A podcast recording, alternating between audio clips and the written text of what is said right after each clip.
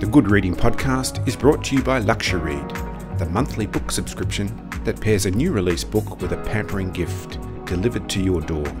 There are new books every month and nine genres to choose from. Why not spoil yourself or give the gift of a LuxuryRead subscription today? Visit luxury.com.au to find out how. We foraged through the forest and along the edges of the lakes for strawberries, blueberries, and raspberries. We are so starving hungry that we stuff them into our mouths straight from the bushes. We grin at each other, our lips and chins covered with juice, the cracks in our teeth a mush of pulp and seeds, purple and red, sticky and stained.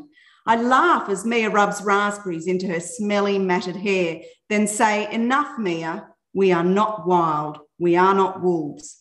We hide behind barns, and when farmers go into their houses, we steal the slops from the pig troughs, the eggs from the nesting boxes. We break into kitchens and gobble whole pots of soup while the wife is outside doing the laundry. Today, we steal a hen. It's a Russian hen. We know it's Russian because as we run away from the barn, two Russian soldiers yell and shoot at us as we disappear into the forest. Real bullets whiz past our bodies. We laugh and scream and cry all at the same time as we run and dive into the deep, dark undergrowth. I roast the chicken over a fire and we eat it all bones, heart, lungs, kidneys, brain, and feet. Chicken feet are delicious. Otto even eats the eyes. When we are done and we are lying on our greasy blankets beneath the summer sky, half naked in our torn clothes, our feet bare, their soles grown thick and tough from running without boots, I remind Mia and Otto and myself once more we are not wild, we are not wolves. Hello, and welcome to the Good Reading Podcast. Katrina Nannestad is an award winning children's and young adults author whose works include The Girl Who Brought Mischief, the Olive of Grove series, the Red Dirt series, and the Travelling Bookshop series. Today, I'm talking to Katrina Nannestad about the Historical Novel Society's award winning book, We Are Wolves. Katrina, welcome to the Good Reading Podcast. Hi, thanks for having me on.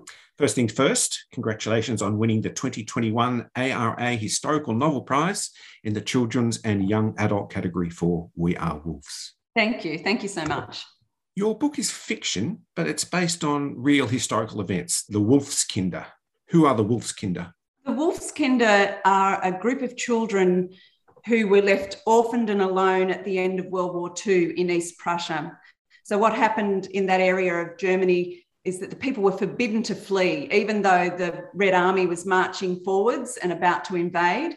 And so, when the Red Army actually broke through the border into East Prussia, the people were totally unprepared and they ended up fleeing in the middle of a blizzard um, in terrible circumstances. And of course, it was disastrous. Um, people were overtaken by the Red Army and terrible things happened there, but also people died from exhaustion and exposure and hunger and illness during this blizzard.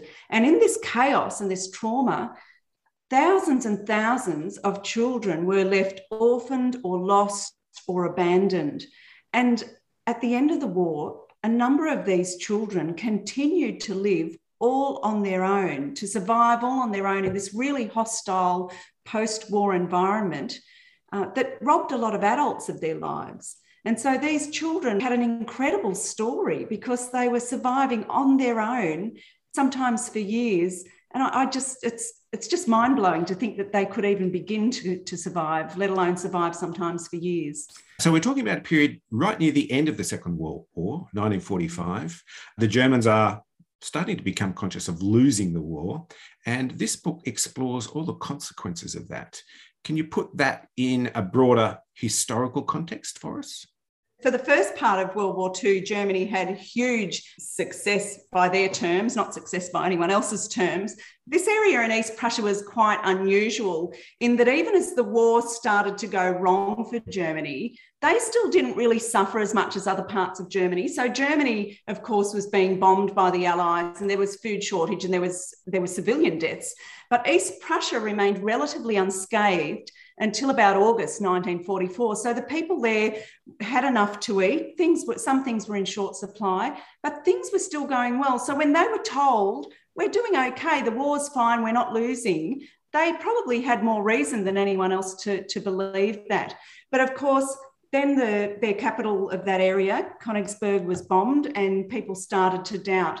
But still, Hitler and all the leaders were saying, we stand and defend, we're not losing the war. But bit by bit, people started to get the truth and, and realize that things weren't as good as they supposed. And I show that a little bit in my book where, where the parents and the grandfather obviously know things aren't right, but Liesel's still getting all the all the ideas from school that Hitler's wonderful and he's perfect and everything's going to be okay. So bit by bit, we see the adults becoming more aware of what the situation, and then Liesel, this older girl's growing awareness that things perhaps aren't as rosy as she thought. But it's not really until she's all alone trying to survive with her little brother and sister that she really fully faces the truth of what's happened to her country and the sort of person that Hitler was. One of the things I really love about the story is the way it starts. Hitler is a toad. Uh, it's as if we're, it's almost as if we're about to enter a fairy tale. But of course, it's not a fairy tale because uh, everything's based on truth. And I wondered though, did you have historical forms like fairy tales or parables or fables in mind as you wrote We Are Wolves? No, I, I didn't. I do actually talk about about stories and storytelling within my story, but that wasn't the starting point. My starting point was the real stories that I'd, I'd come across of the of the Wolfskinder, the real things that had happened to those children, some individual accounts that I'd, I'd found, whether they were just a few sentences or a few minutes of, in an interview. And also, I've, I've, read an autobiography, this one by Evelyn Tannehill, Abandoned and Forgotten. So I, I started with the real stories of the Wolfskinder. I think when I'm writing for children, I always try to find points where children can relate to a story, those everyday things that that make a story more accessible for children in seeing themselves in the story. And that's where things like bedtime stories and fairy tales come into my story. And then they're very powerful for weaving into the story and making links into good and evil and all those dark and light sort of things that people battle out in fairy tales. You can make a lovely link then with your story with those things. But certainly, the starting point was the true stories that I'd stumbled across. We Are Wolves, along with your upcoming book, Rabbit Soldier, Angel Thief, bring attention to the consequences of war, things that we've spoken about absent parents, food shortages, wounded soldiers, the sounds of cannons and gunfire as a soundtrack, the general devastation of war, I suppose.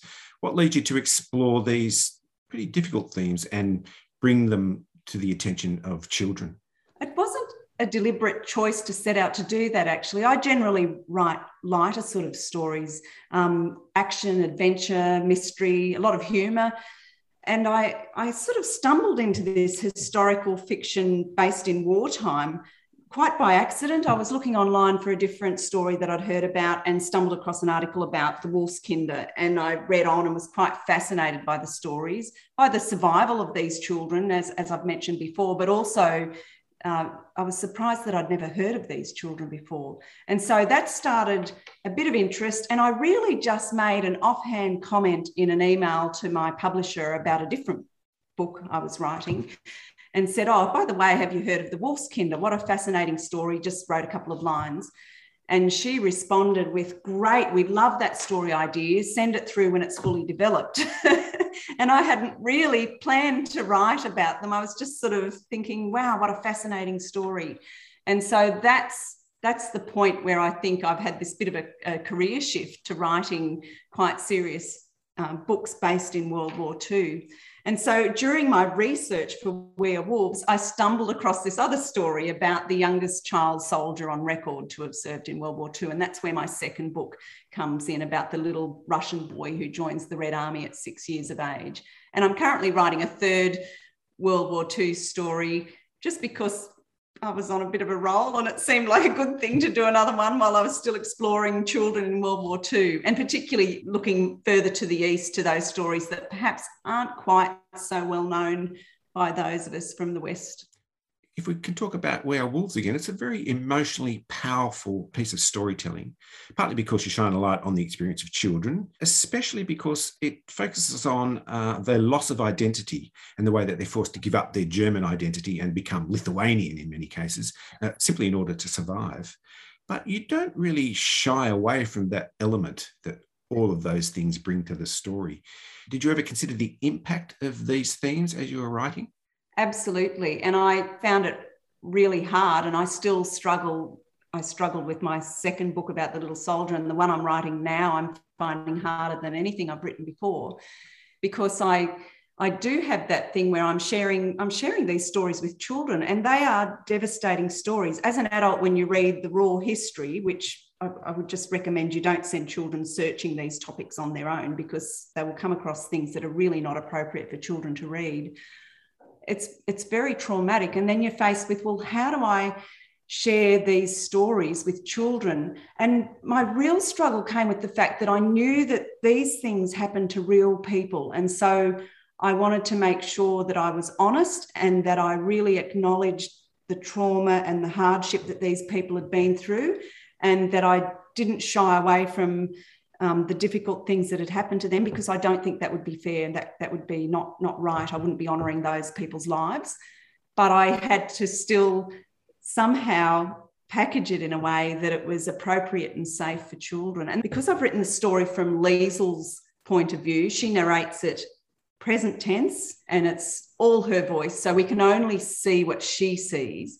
And so I'm hoping that when she describes what she can see, that older children have enough knowledge and understanding to read between the lines and get the bigger picture.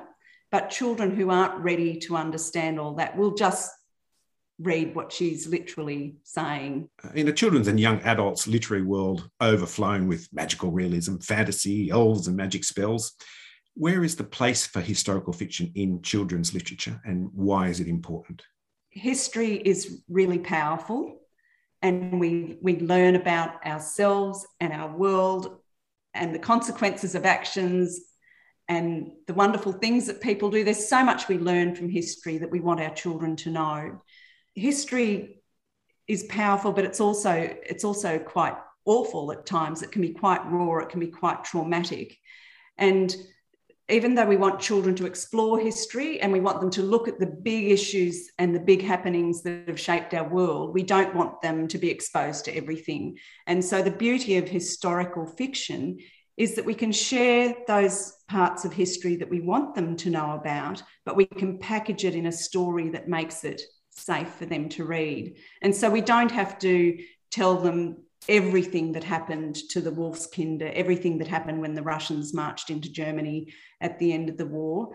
We can just choose to show them the things that are applicable uh, to the characters that we're telling the story of at that time, which enables us to share some of the big issues and the emotion and the trauma, but in a way that's appropriate for children.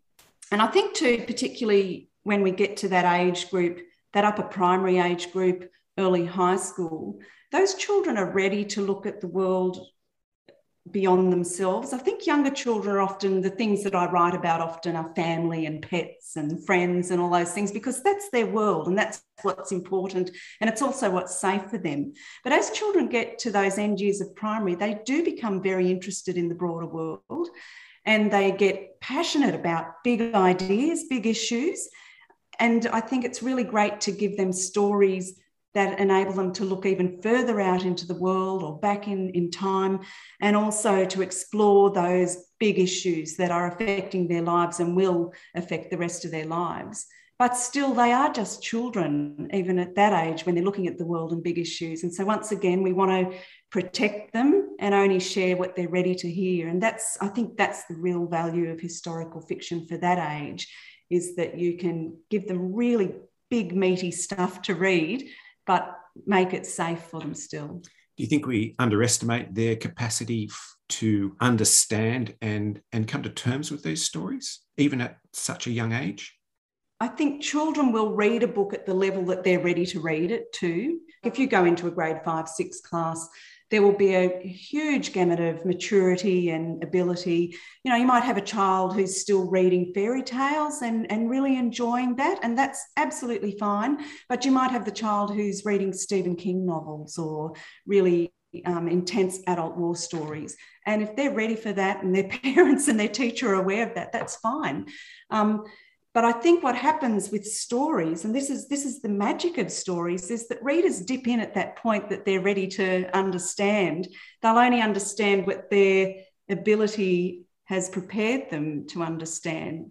And so I think a story can mean so many different things to a range of children. So for some children, they'll read it at face value as the story that follows Liesl and Otto and Mia as they go through this war-torn land and meet new people and new friends. And they'll, they'll get that it's tough. But children who may be ready for deeper, deeper issues or maybe have a broader reading or a broader understanding of history will take more from the story. And, and to put it to the extreme, adults who've read the story, I think, are quite traumatized by the things that are unsaid, but that they know are happening there. But I don't believe that children are. Having talked to school children and book clubs who have read it, I don't believe that that happens. I believe they dip in at the point where they're ready to dip in. Well, it's a wonderfully compelling story. And I think, as you say, anybody could enjoy it. Katrina, thank you for joining me on the Good Reading Podcast. Thanks so much for having me here. I've been talking to Katrina Nannestad about her latest book, We Are Wolves it's published by HarperCollins and is available at goodreadingmagazine.com.au. My name's Greg Dobbs, and thanks for listening. This Good Reading podcast was brought to you by Luxuread. Why not spoil yourself or give the gift of a Luxuread subscription today? Visit luxury.com.au to find out how.